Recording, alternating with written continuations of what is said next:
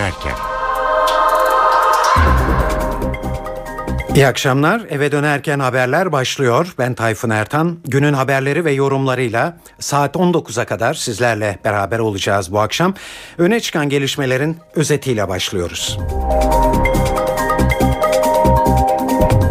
Uzun tutuklulara tutukluluklara son verecek türden düzenlemeler getirmesi beklenen dördüncü yargı paketi son şeklini almak üzere. Ancak kulislerde paketin kapsamının dar tutulması nedeniyle istenen sonuçların elde edilemeyeceği kaygıları var. 28 Şubat soruşturmasında dün başlayan hareketlilik bugün de devam etti. Dün 5 emekli general tutuklanmıştı. Bugün de Ankara ve İzmir'de 8 emekli asker ifade vermeye çağrıldı.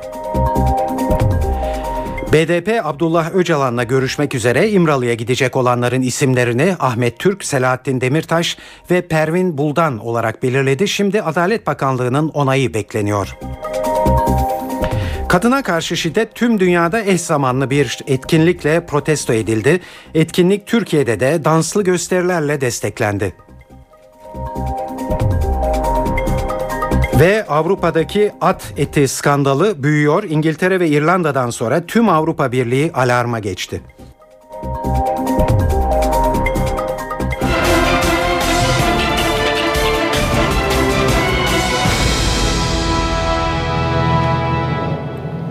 Şimdi ayrıntılar. Uzun tutukluluklara son verecek türden düzenlemeler getirmesi ve yargıda zihniyet değişikliğine yol aralaması gibi gerekçelerle hazırlanan dördüncü yargı paketinde sona yaklaşıldı. Başbakan Erdoğan'a son hali sunulan düzenleme son birkaç rötuştan sonra meclise sevk edilecek. Ancak kulislerde terör, terör örgütü ve tutukluluk gerekçeleri gibi kritik konularda paketteki tanımlamaların kapsamının bir hayli dar kaldığı konuşuluyor. Bu durumda da tabii paketin beklenen tahliyeleri getirmeyebileceği kaygıları duyuluyor. Ankara muhabirlerimizden Ercan Gürses'in Ankara kulislerinde konuşulanlardan derlediği dikkat çekici haberini dinliyoruz. Hükümet 4. yargı reform paketi üzerinde son rötuşları yaparken aslında bu paketin İlker Başbuğ başta olmak üzere hapishanedeki komutanları kurtarmayacağı yönünde görüşler de beyan ediliyor. Zira 4. yargı reform paketinde örgüt tanımında bir değişiklik yapılmıyor. Paket sadece propaganda suçlarının tanımını daraltıyor. Bu nedenle terör örgütü suçlamasıyla yatan generallerin ve komutanların 4. yargı paketinden yararlanması öngörülmüyor onlar hakkındaki suçlama örgüt propagandası olmadığı için onların yararlanamayacağı belirtiliyor. Yargıya da bir mesaj veriliyor bu paketin içerisinde. Kanun koyucunun mesajı yargı tarafından alınır. Sağlık şartları ileri yaşlar İlker Başbuğ gibi terörist ve darbeci suçlaması hukuka da kamu vicdanına uymayan tutuklar hakkında görüş beyan ediyor. Dolayısıyla son siyasi mesajların bununla da ilgili olduğu konuşuluyor. Muhabirimiz Ercan Gürses'in söyledikleri bugün bazı yazarlar tarafından da dile getirilmekte. Hürriyet gazetesinde Taha Akyol, paketin özellikle Başbakan Erdoğan'ın yargıya salı verilmeleri doğrultusunda deyim yerindeyse çağrıda bulunduğu, örneğin eski Genelkurmay Başkanı İlker Başbuğ gibi isimleri kurtarmayabileceğini yazıyor. Taha Akyol yazısına Hemen baştan belirteyim, yakında kanunlaşacak olan dördüncü yargı paketinde tutuklu askerlerin durumunu olumlu etkileyecek bir düzenleme yok. Çünkü paket yasa dışı örgüt tanımında bir değişiklik yapmıyor. Paket sadece propaganda suçlarının tanımını daraltıyor diye başlıyor ve şöyle devam ediyor. Bu paket Ergenekon ve Balyoz davalarını etkilemeyeceği gibi KCK davasında örgüt yöneticisi ve üyesi olmakla suçlananları da etkilemeyecek. Bundan propaganda suçuyla yargılanan KCK'lılar yararlanabilecek. Bu çerçevede yasa dışı örgüt üyeliği ve darbeye teşebbüs suçlamasıyla yargılanan tutuklu askerleri de etkilemeyecek. Ancak tutukluluğa itiraz konusunda savunma usullerinin güçlendirilmesi kanun koyucu tarafından yargıya verilmiş bir mesaj olarak görülmelidir. Evet böyle diyor Taakyol ve yargının bu mesajı almış olmasının ancak temenni edilebileceğini yazıyor ve şöyle noktalıyor. Umarım yasa koyucunun verdiği mesaj bu defa yargı tarafından alınır. Sağlık şartları, ileri yaşları ve İlker Başbuğ gibi terörist ve darbeci diye suçlanması hukuka da kamu vicdanına da uymayan tutuklular hakkında tahliye kararı çıkmasını temenni ediyorum. Evet Taha Akyol böyle yazmış Hürriyet gazetesinde bugün. Paketle ilgili kaygılar bu noktalarda düğümleniyor. Ama paket tabi sadece bunu içermiyor. Daha pek çok konuda yeni düzenlemeler var. Bunları da yine muhabirimizden alıyoruz. Dördüncü yargı reform paketinde başka düzenlemeler de var. Örgüt üyesi olmak suçundan da aynı zamanda örgüt adına suç işleyenler örgüt üyesi olmaktan yargılanmayacaklar. Yani bu suçların sadece birinden yargılanacaklar. Böylece bazı KCK tutuklarının serbest kalması durumu söz konusu olabilecek. Bir diğer ayrıntı Dördüncü yargı reformu aynı zamanda Avrupa İnsan Hakları Mahkemesi'nin Türkiye aleyhine verdiği kararların gerekçelerini ortadan kaldırmayı da amaçlıyor. Özellikle hak ihlalleriyle ilgili bir takım düzenlemeler yapılıyor. Yargı reformu paketi içerisinde askerlikten soğutma, halka askerlikten soğutma suçuyla ilgili hapis cezası para cezasına çevriliyor. Bununla ilgili de bir düzenleme yapılıyor. Adli yardımdan yararlanmada kolaylaştırılıyor. Dördüncü yargı reform paketi içerisinde söylem konusunda da önemli bir düzenleme var. Şiddet içermeyen söylemler, eyleme dökülmeyen söylemler e, sadece söylem olmalarından dolayı hapisle cezalandırılmayacak ve bir mahkumiyete neden olmayacak. Bu konuda da yapılan bazı düzenlemeler özellikle birçok siyasetçinin, BDP'li milletvekillerinin dosyasının düşmesine neden olabilir. Dördüncü yargı reform paketi yürürlüğe girdiğinde düzenlemenin içerisinde bir de insan hakları eylem planı var. Bu da insan hakları ihlallerinin ortadan kaldırılmasını amaçlıyor. Dördüncü yargı reform paketinde Başbakan Erdoğan ve hukukçu kurmayları arasında mutabakat sağlandı. Bir iki teknik ayrıntı var. O ayrıntıların düzenlenmesinin amacı da bu paketin aslında amaçlamadığı bazı suçluların da hapisten çıkmasına yol açacak bir sonuca e, sonuca neden olmaması. Bu nedenle paket üzerinde ciddi rötuşlar da yapılabilir. Ancak ilk Bakanlar Kurulu'nda ki bu 10 gün sonra öngörülüyor. Paketin görüşülmesi, ardından meclise sevk edilmesi, kanunlaşmasının sonrasında da KCK tutuklarının bir kısmının serbest kalması şu an için tahmin edilenler arasında ancak İlker Başbuğ ve bazı komutanlarının komutanların dördüncü yargı paketinden yararlanmaması da şu an itibariyle hukukçuların ortak görüşü bunun örgüt propagandası suçunu kapsayacağı belirtiliyor. Ercan Gürses, NTV Radyo Ankara. 28 Şubat soruşturmasında dün başlayan hareketlilik bugüne de yansımış durumda. Dün 4 emekli askerin tutuklanmasının ardından bugün de Ankara ve İzmir'de 8 emekli asker ifade vermeye çağrıldı. Emekli askerlerden 7'si tutuklama talebiyle mahkemeye sevk edildi. Bir emekli asker de serbest bırakıldı. Soruşturmada bugün yaşananları NTV muhabiri Gökhan Gerçek anlatıyor. Evet dünden bu yana ifadeye gelen askerler var buraya tam toplam 30 generalin amiralin katıldığı bir toplantı. 7 Nisan 1997 yılında irtica ile mücadele konusunda alınacak tedbirleri içeren bir toplantı. Ee, komuta kademesindeki önemli komutanlar o toplantıya katıldı ve ilk kez muhtıra ve sıkı yönetim e, kararları alındı. Ee, Refah Yolu hükümeti göreve geldikten sonra neler yapılması gerektiği hükümetin devamının önlenmesine yönelik alınacak tedbirler bu toplantıda masaya yatırıldı. Savcılığın elindeki belgelerde iddia edildiği üzere yine Amerika Birleşik Devletleri ve İsrail'den e, icazet alındığı yönündeki iddialar vardı. Bazı generallerin oraya gittiği ica, icazet aldıkları şeklinde işte ABD ve İsrail'le yapılan Türkiye'de ve Amerika Birleşik Devletleri'ne yapılan o toplantılara katılan isimler de bugün burada e, savcı tarafından sorgulanıyorlar.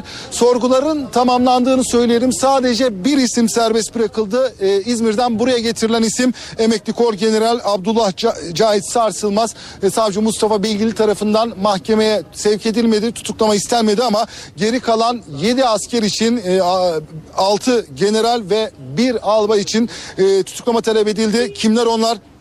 Emekli Tuğ General Metin Yaşar Yükselen, emekli albaylar Cengiz Köksal, Ahmet Ziya Öztoprak, emekli Tüm General Fuat Büyük Civelek, e, Tüm General Ayhan Can Sevici, Kor General e, Temel Batmaz Dandin, Tuğ General Refik Zeytinci. Dün 5 isim gelmişti. Sadece bir isim serbest bırakıldı mahkeme tarafından. Bugün 7 isim e, mahkemeye sevk edildi. Yine aynı özgürlük hakimi kararı verecek. Bu kez ne karar çıkacak merakla bekleniyor. Bu soruşturmada o dönemin bir numaralı ismi dönemin Genelkurmay Başkanı İsmail Hakkı Karadayı evet suç unsuru var, delil var ama kaçma ihtimaliniz yok denilerek serbest bırakılmıştı. Ama aynı hakim bu kez dün farklı bir karar verdi. E, dört generalin tutuklanmasına karar verdi. Bugün mevcut deliller doğrultusunda ne karar çıkacak önümüzdeki saatlerde netlik kazanacak.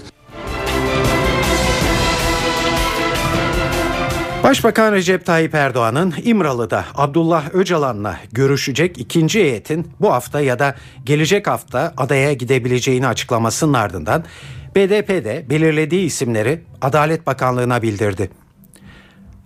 Adalet Bakanlığı Ahmet Türk, Selahattin Demirtaş ve Pervin Buldan isimlerine onay verirse bu üç isim kısa süre içinde İmralı'ya gidebilecek. Ayrıntılar için bir kez daha Ankara muhabirlerimizden Ercan Gürses'e kulak veriyoruz. İmralı'ya gidecek ikinci BDP heyeti için bu hafta kritik bir karar verilecek.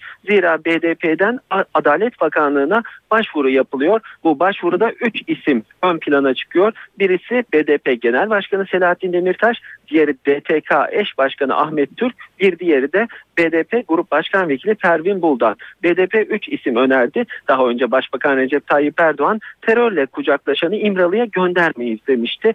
Burada e, Ahmet Ahmet Türk değil ama Gülten Kışanak isminin İmralı'ya gitmeyeceği yönünde bir yoruma neden olmuştu. Ahmet Türk'ün de daha önce vermiş olduğu bir beyanat nedeniyle Başbakan Erdoğan tarafından e, tabiri yerindeyse veto edildiği yönünde bilgiler gelmişti. Ancak BDP'nin verdiği isimler arasında Ahmet Türk'ün yine bulunması dikkat çekti. Önümüzdeki günlerde bu sürecin yeniden başlaması, önce MIT görevlerinin İmralı ile bir görüşme yapması, ardından Öcalan ailesinden bazı fertlerin yine giderek İmralı ile görüşmesi, daha sonra da BDP heyetiyle ilgili kararın verilmesi, BDP'li heyetinde İmralı ile bir araya gelmesinin ardından uzun süredir tıkandığı belirtilen sürecin yeniden başlaması söz konusu olabilecek. Ercan Gürses, NTV Radyo Ankara. CHP eski genel başkanı Deniz Baykal'ın salı günü partisinin grup toplantısında yaptığı konuşma dünkü bültenimizde de sizlere yansımıştı. Bu konuşma siyaset kulislerinde malum biraz manidar karşılanmıştı. Buna Baykal'ın parti siyaseti sayılacak türden ulus devlet ve etnik kimlik gibi gayet hassas konularda iki saate varan uzun bir konuşma yapmasının yanı sıra CHP Genel Başkanı Kemal Kılıçdaroğlu'nun salonda bulunmaması yol açmıştı. CHP lideri Kılıçdaroğlu, Baykal'ın konuşmasının içeriğinden haberi olup olmadığı sorusunu şöyle yanıtladı. Ee, konuşma son derece güzel, içeriği dolu dolu e, bir konuşma, bütünleyici, e, kavrayıcı, kucaklayıcı bir konuşma. E, elbette ki kapalı grup toplantısında Sayın Baykal'ın konuşma yapacağı daha önce iletildim. Ben de katılmak istedim aslında o konuşmaya ama Salı günü benim grup toplantısında konuşmam oldu, olmam olması nedeniyle e, o e, toplantıya katılamadım. Eğer cuma günü olursa ben katılabileceğimi ifade etmiştim İngiltere seyahati nedeniyle. Ama cuma günü Sayın Baykal e, geç olabilirdi de o nedenle salı günü yapıldı. Bir sorun yok.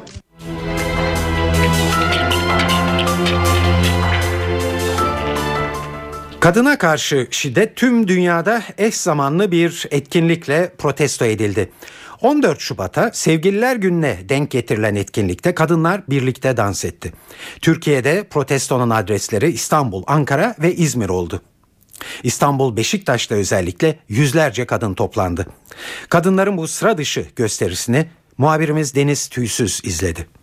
14 Şubat Sevgililer Günü'nde kadına karşı şiddet protesto edildi. Binlerce kadın meydanlara çıktı ve dans etti. Hep birazdan kadına karşı şiddete son mesajı verildi.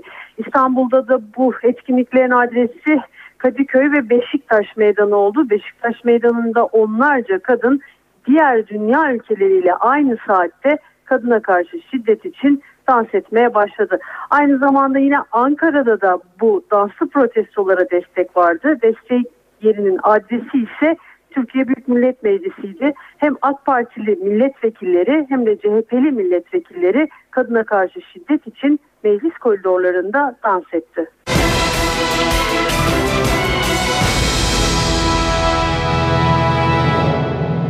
Hrant Dink cinayetini aydınlatabilecek yeni bir gelişme var. Hrant Dink'in katledilişiyle ilgili olarak elinde cinayetin arka planını aydınlatacak belgeler olduğunu iddia eden gizli bir tanık ortaya çıktı. Söz konusu tanık Dink cinayeti sanığı Erhan Tuncel ile beraber Agos gazetesi önünde keşif yaptıklarını ve cinayeti beraber planladıklarını iddia etti. Ayrıntılar için NTV muhabiri Yağız Şenkal'ı dinliyoruz. Evet Hrant Dink cinayetiyle ilgili önemli ve ilginç bir gelişme yaşandı. Hrant Dink cinayetinin üzerinden tam 6 yıl geçti ve suikastın üzerindeki sis perdesi tam olarak aralanamadı. Ancak şimdi bugün elinde cinayeti aydınlatacak belgeler olduğunu iddia eden bir gizli tanık ortaya çıktı. Tanıkla ailesi hakkında da koruma kararı alındı. Peki nasıl başladı bu süreç ondan biraz bahsedelim.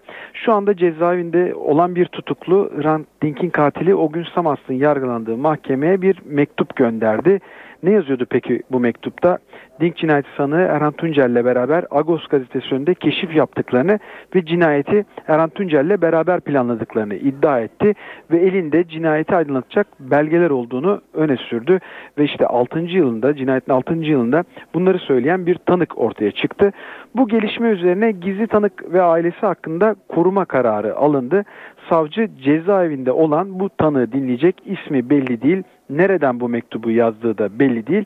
Gizli tanığın ayrıca mektubunda şu cümleleri de kullanması ilginç. Hatırlayalım Sabancı suikastinin faali Mustafa Duyar cezaevinde öldürülmüştü.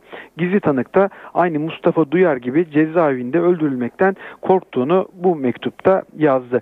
Peki dava hangi aşamada biraz da onları hatırlayalım. Hrant Dink cinayetinde şu anda Yargıtay'ın kararı bekleniyor. Ancak burada ilginç bir nokta var. Geçen yıl çıkan kararda mahkeme Dink cinayetinde örgüt bağlantısı bulamamıştı. Örgüt bağlantısı yok demişti. Fakat Yargıtay Cumhuriyet Başsavcılığı cinayette örgüt bağlantısı olduğu yönde kanaat bildirmişti. Yani mahkeme başka bir şey, Yargıtay Cumhuriyet Baş e, Yargıtay Cumhuriyet Başsavcılığı başka bir şey demişti.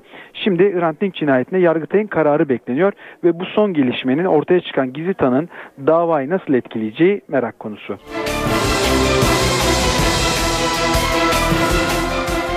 İç hat uçuşlarında içki servisinin kaldırılması kararını alan Türk Hava Yolları'na tepki var. Türk Hava Yolları yönetimi bugün bu tepkilere karşı bir açıklama yaptı ve yasaklama kararının gerekçelerini sıraladı. Yurt içi uçuşlarda sadece business yolcularına içki servisi yapıldığını belirten Türk Hava Yolları, yurt içindeki 36 hattan 20'sinde business uygulaması olmadığı için içki servisinin kaldırılmış olduğunu duyurdu. İstanbul, İzmir, Antalya, Ankara, Bodrum ve Dalaman dışındaki diğer hatlarda ise hem business yolcu ve içki talebinin az olması hem de lojistik zorluklar nedeniyle içki servisi yapılmadığı belirtildi. Dış hatlarda da 8 ülkeyle yapılan görüşmeler sonucunda içki servisi yapılmamasına karar verildiği duyuruldu.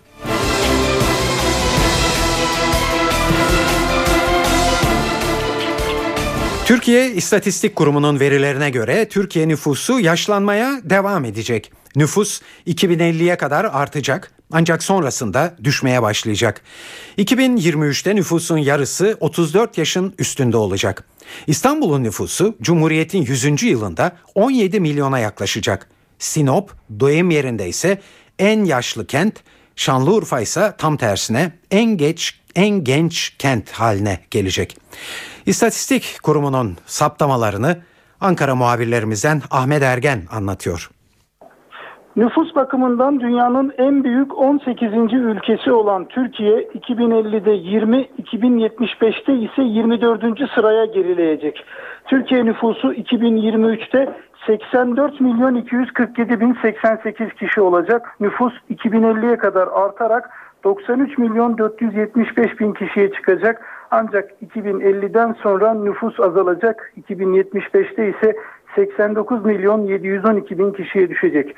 Türkiye İstatistik Kurumu'na göre mevcut nüfus eğilimlerinin sürmesi halinde nüfusun 2075 yılına kadarki seyri böyle olacak. 81 ilin 2012 sonundaki nüfus verileriyle hazırlanan projeksiyonlar dikkat çeken başka sonuçları da ortaya koydu.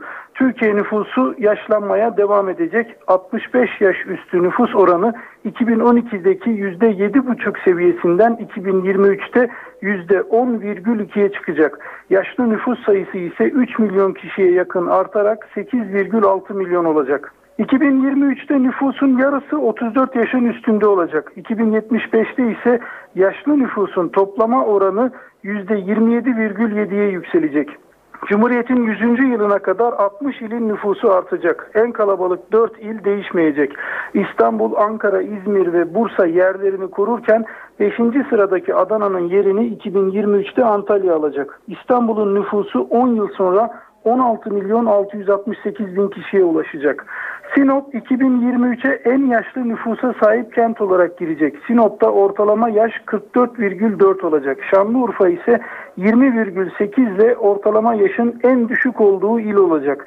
Başbakanın 3 çocuk çağrısına rağmen mevcut durum devam ederse kadın başına doğurganlık hızı daha da düşerek 2023'te 1,85'e gerileyecek. Ahmet Ergen, NTV Radyo Ankara. Türkiye'de 7 kişiden biri siyasi parti üyesi. Bu bilgiyi siyasi partilerle ilgili iş ve işlemleri yürüten Yargıtay Cumhuriyet Başsavcılığı Siyasi Partiler Sicil Bürosu derledi ve 14 Ocak 2013 tarihi itibariyle tüm siyasi partilerin üye sayılarını internet sitesinde yayınladı. Verilere göre Türkiye'de faaliyet gösteren 71 siyasi parti bulunuyor. 71 siyasi partiye üye olan kişi sayısı ise 10 milyondan fazla. Üye sayılarına bakıldığında listenin ilk sırasında AK Parti 7 milyon 551 bin 472 üye sayısıyla ilk sırada yer alıyor. Ana muhalefet partisi CHP'nin 953.416, MHP'nin 363.393, BDP'nin ise 44.156 üyesi bulunuyor. Verilere göre 31 partinin hiç üyesi yok.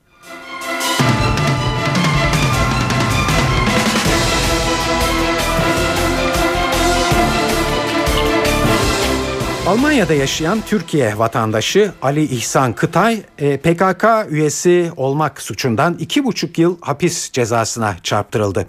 Kıtay Almanya'da PKK'ya üye olmak suçundan ceza alan ilk isim oldu. Hamburg Eyalet Yüksek Mahkemesi'nde görülen davada 48 yaşındaki Kıtay Almanya'da yasaklı bulunan PKK terör örgütüne üye olmak, örgüte yardım ve yataklık etmek suçlarından hüküm giydi. Kıtay 13 Ekim 2011'den bu yana tutuklu bulunuyordu. Avrupa'daki at eti skandalı büyüyor. Skandal İngiltere ve İrlanda'da sığır eti damgası taşıyan hazır köfte ve lazanyalarda at etine rastlanması üzerine patlak vermişti biliyorsunuz. Şimdi Almanya'da alarma geçmiş durumda. Zira Almanya'ya ithal edilen lazanyalarda at eti olabileceğinden endişe edilmekte. Marketlerde satılan ürünlerde at eti olup olmadığını araştırıyoruz. Gerekirse satıştan alınmasını sağlayacağız. Avrupa Birliği yetkilileri gıda güvenliği gündemiyle Brüksel'de bir araya geldi. Toplantıda et ürünlerine daha sıkı denetim kararı alındı. Üye ülkelerden 1 Mart itibariyle 3 ay boyunca işlenmiş et ürünlerine DNA testi yapılması istendi. At etine rastlanan ürünlerde veterinerler tarafından kullanılan ilaçlara rastlanabileceği uyarısında da bulunuldu. Norveç ve Danimarka'da tedbir olarak bazı işlenmiş gıdaların satışı durduruldu.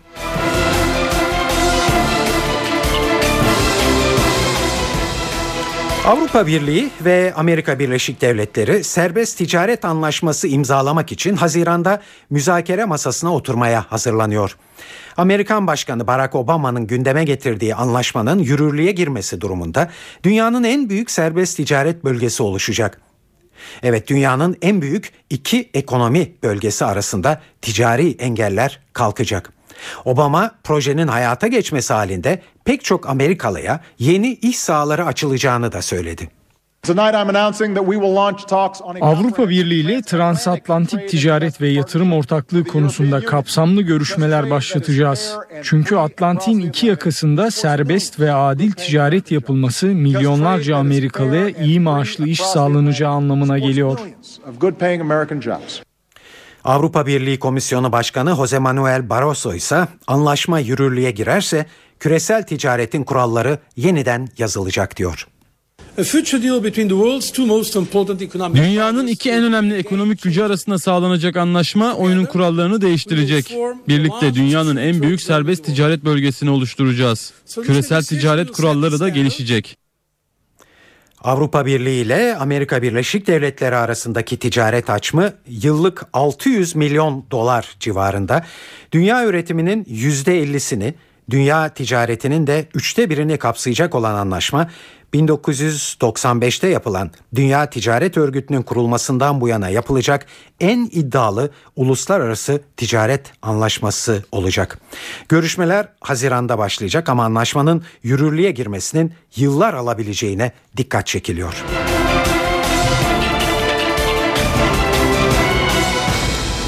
Avustralya parlamentosu kıta yerlilerine ilk kez özel statü veren yasayı kabul etti. Böylece aboriginilerin resmen ülkenin ilk sakinleri olduğu onaylandı. Başbakan Julia Gillard, aborigin hakları, haklarına hassasiyet gösterdiği için muhalefet tarafından bile takdir edildi. Daha sonra yerlilere özel haklar tanıyan yasaların çıkarılması hedefleniyor. Aboriginiler 1967 yılındaki referanduma kadar tam vatandaş sayılmıyordu ve oy verme gibi haklardan yararlanamıyordu. Bugün 22 milyonluk Avustralya nüfusunun yalnızca 470 bini aborijinlerden oluşuyor.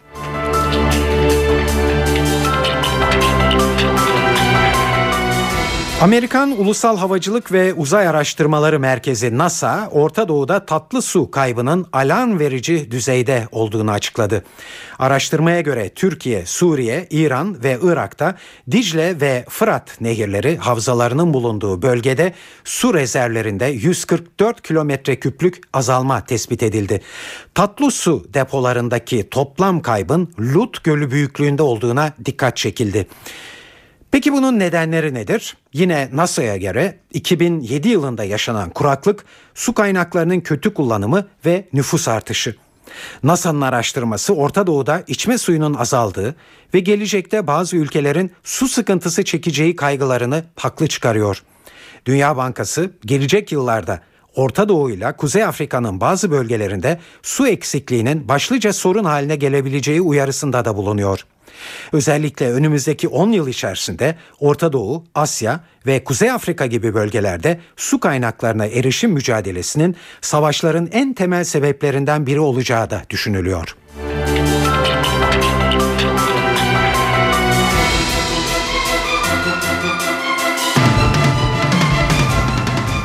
Evet şimdi yurt genelindeki hava tahminleriyle devam edeceğiz. Her akşam olduğu gibi yine NTV Meteoroloji Editörü Gökhan Abur'a kulak veriyoruz. NTV Meteoroloji Biriminden merhaba. Lodos batıda sıcakları az da olsa yükseltti ama yarın Karayel Marmara'dan başlayarak yeniden azaltacak. Hafta sonu sıcaklıklar batı ve iç kesimlerde daha da azalacak. Özellikle önümüzdeki hafta yurt genelinde sıcaklıkların hissedilir derecede azalmasını bekliyoruz. Bugün batıda yağışlar giderek kuvvetlenirken iç kesimlerde ılık bir hava var ama zaman zaman bulutlanma artacak.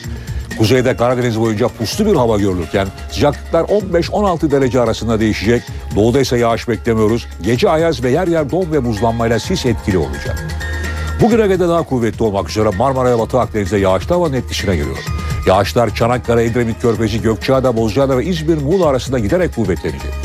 İç ve doğu kesimlerde yağış beklemiyoruz. Sis, pus yer yerde buzlanma etkili olacak. Yarın karayere dönecek rüzgar Trakya'dan başlayarak sıcaklıkları azaltırken yağışlar Akdeniz'in tamamı ve Karadeniz'i de etkisi altına alacak. Yağışlar Trakya ve iç kesimlerde karla karışık ve yer yer kar şeklinde olacak. Cumartesi günü Trakya'da yağış etkisini kaybediyor. Marmara'nın doğusu ve batı Karadeniz'de hafif, Doğu Karadeniz ve doğuda kuvvetli, iç kesimlerde ise aralıklarla devam edecek. Evet şimdi de para ve sermaye piyasalarında bugünkü gelişmeleri e, yansıtacağız sizlere. CNBC'den Enis Şenerdem anlatıyor. İyi akşamlar. Küresel piyasalarda risk iştahı azaldı. Avrupa'dan gelen büyüme verileri Euro bölgesi ülkelerinin krizi aşmaktan çok uzak olduğunu gösterdi. Zayıf verilerle gerileyen borsalarda düşüşler %1'lere ulaştı.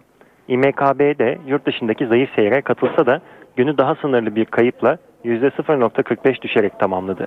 Borsa gün içinde bir ara 77 bin seviyesinin altına kaysa da ardından toparlandı ve kapanış 77.572 seviyesinden gerçekleşti.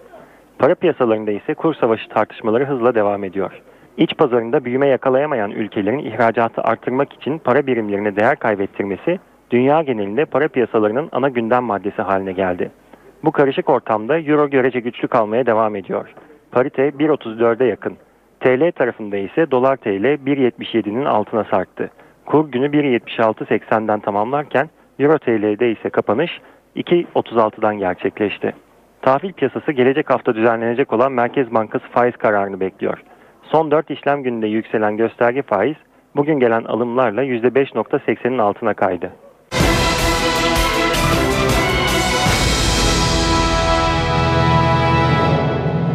Pistlerdeki başarılarıyla birçok kişiye ilham veren ünlü engelli atlet Oscar Pistorius, kız arkadaşını öldürdüğü iddiasıyla Güney Afrika'da tutuklandı.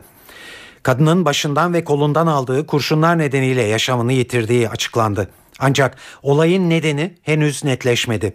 Yerel medya Pistorius'un kız arkadaşını hırsız sanmış olabileceğini belirtiyor.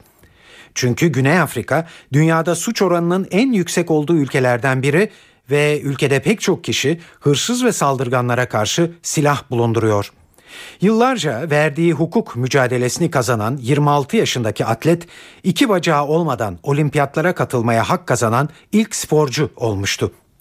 Pistorius karbon fiber yapay protez bacaklarıyla 2012 Londra olimpiyatlarında 400 metrede yarı finale kalmayı başarmış, paralimpik olimpiyatlarında ise 400 metrede rekor kırarak altın madalyaya uzanmıştı.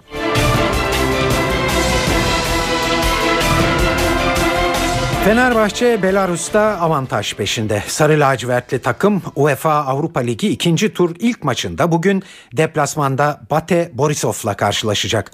Maç öncesi notları NTV Spor'dan Aykut Yıldırım'dan alıyoruz. Fenerbahçe bugün UEFA Avrupa Ligi'nde Bate Borisov'u konuk olacak. Bate takımı dün antrenman yaptı. Onlar da bu zeminde çalışma imkanı bulamadılar.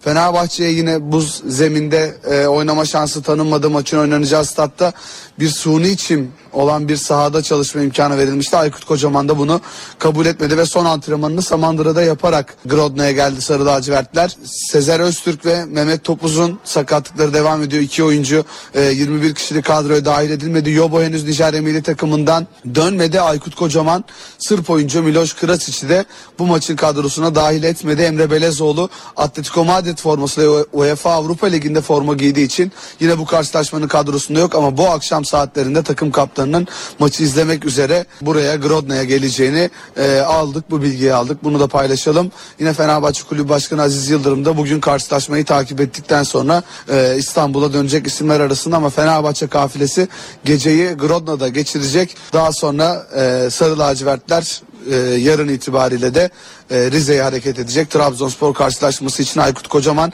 her iki karşılaşmayı düşünerek Trabzon ve Bate Borisov karşılaşmalarını düşünerek bir kadro sahaya çıkaracağını bugün ifade etmişti. Fenerbahçe Teknik Direktörü Aykut Kocaman Bate Borisov maçının hem hava hem saha hem de tabii rakip açısından zorlu geçeceğini söyledi. Kocaman hedeflerinin UEFA Avrupa Ligi kupasını kazanmak olduğunu söyledi. E, hava açısından beklediğimizden tabii daha iyi olduğunu söyleyebilirim şu anda sıcaklık açısından. En azından bugünlük gayet iyi. E, çok büyük fark yok. Saha açısındansa e, hayal kırıklığı şu oldu. Bu işin geleneklerinden bir tanesi oynanacak sahada bir antrenman yapmak, ortamı görmek, sahayı bir test etmek. E, bu sefer bundan yoksun kaldık. Toplam enerjiyi, takımın enerjisini e, maksimumda tutabilmek için gücünü ve enerjisini maksimum tutabilmek için iki maçı bir arada tutmak zorundayız. Böyle düşüneceğiz.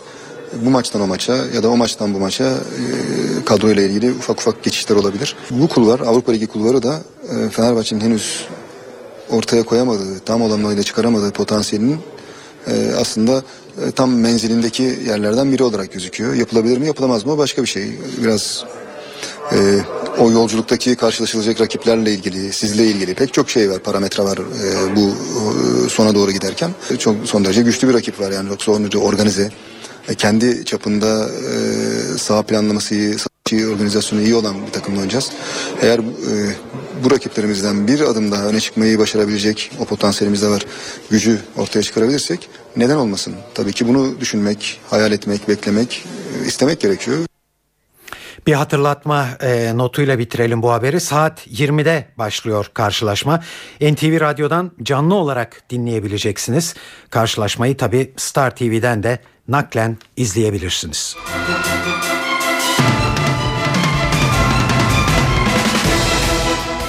Amerikan Ulusal Basketbol Ligi NBA ekiplerinden Orlando Magic'te forma giyen milli basketbolcu Hidayet Türkoğlu'na doping cezası geldi. NBA'in resmi internet sitesinden yapılan açıklamada yasaklı metanolon maddesi kullandığı tespit edilen Türkoğlu'na 20 maç oynamama cezası verildi. Türkoğlu karara ilacın yasaklı olduğunu bilmiyordum sözleriyle karşılık verdi. Yazın Türkiye'de omuz sakatlığıyla mücadele ettiğim sırada kullanmamam gereken bir ilacı kullandım. İki kere incelemeliydim. İyice araştırmalıydım ve şu an bulunduğum durumda olmamalıydım. Kendimi ve organizasyonu bu duruma soktuğum için çok üzgünüm. Orlando Magic'in genel menajeri Rob Hannigan da Hidayet bilmeden yasaklı madde kullandı. Bunun istenmeden yapılan bir hata olduğuna eminiz diye konuştu. Hidayet Türkoğlu sezonun ilk maçında elini kırmış ve uzun bir tedavi dönemi geçirmişti. Türkoğlu sakatlığı nedeniyle bu sezon 28 maçta forma giyememişti.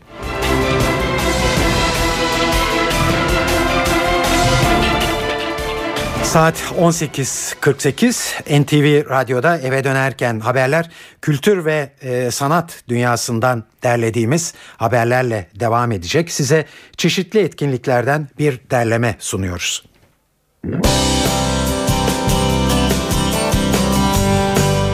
Türkiye'de şehir müziğinin önemli isimlerinden Bülent Ortaçgil bu özel günde bir sentezerle paylaşacak sahneyi. Ortaçgil Garaj İstanbul'da gerçekleşecek konserde son albümü Sen başta olmak üzere eski şarkılarından da bir seçki sunacak.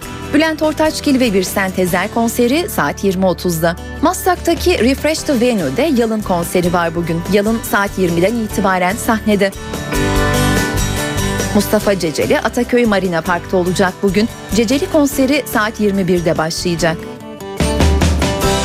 Anadolu rockçı Haluk Levent İstanbul Kadıköy sahnede konser saat 22.30'da. 14 Şubat'ı Mazhar Fuat Özkan'la kutlamak isteyenler bu akşam Suada Club'da olacak. Bu konser saat 22'de başlayacak. Pinhani Sevgililer Günü'nde İstanbul Bronx sahnesinde grubun özel sürprizlerinin de olacağı konser saat 23'te. Bu özel günü bir caz konseriyle renklendirmek isterseniz Happy People grubunun da solisti olan Çağal Kaya ve ekibi 14 Şubat'ın anlam ve önemine uygun bir repertuarla bugün Nardis Jazz Club'da. Konser saat 21.30'da. Sevgililer Günü'nde Ankara'daki kültür sanat etkinliklerine bakalım. Yaşar Anadolu Gösteri Kongre Merkezi'nde Sevgililer Günü özel konseri veriyor saat 21'de. Başkentteki müzikseverler Ezgi'nin günlüğünü dinlemek isterse grup bugün If Performance Hall'de. 1982 yılından beri hayatımızda olan grup saat 22'den itibaren sahnede. Ankara Altındağ Tiyatrosu'nda bugün Firuzan'ın yazdığı Tek Perdeli Kış Gelmeden adlı oyun var. 70'li yıllarda İstanbul'da yaşayan üç kardeşin öyküsünü konu alan oyunun yönetmeni Funda Mete. Perde saat 20'de açılıyor. Notre Dame'ın kamburu Ankara Devlet Opera ve Balesi'nin yorumuyla bu akşam opera sahnesinde. Bale yapıtının koreografi ve librettosu Armağan Davran'la Volkan Ersoy'a ait. Etkinlik saati 20. İzmir'le devam edelim. Ceylan Ertem Sezen Aksu Tribute projesiyle ilk kez İzmir'deki müzikseverlerin karşısında. Sezen Aksu'nun ilk dönem şarkılarını içeren proje Bios Bar'da saat 21'de. Özlem Tekin İzmir'de Sevgililer Günü için özel bir konser verecek. Ahmet Adnan Saygun Sanat Merkezi'ndeki konser saat 20'de başlayacak. Son dönemin ses getiren genç gruplarından Model Antalya'da kutlayacak Sevgililer Günü'nü. Ramada Plaza'daki konser saat 20.30'da. Bursa'ya geçelim. Tayyare Kültür Merkezi'nde Kaynanam Nasıl Kudurdu adlı oyun görülebilir. Hüseyin Rahmi Gürpınar'ın romanından uyarlanan oyunda 50 yaşında dul kalmış bir kaynana ve onu tekrar baş göz etmek isteyen çocuklarının öyküsü anlatılıyor. Ertan Akman'ın yönettiği oyun saat 20'den itibaren sahnede. Ve Diyarbakır'da Devlet Tiyatrosu yeni oyunu Tom, Dick ve Harry ile Sevgililer Günü'nde sürpriz yapacak. Ray Cooney ve Michael Cooney'nin yazdığı vaudeville tarzındaki oyunda toplumsal sorunlar mizahi bir yaklaşımla hicvediliyor.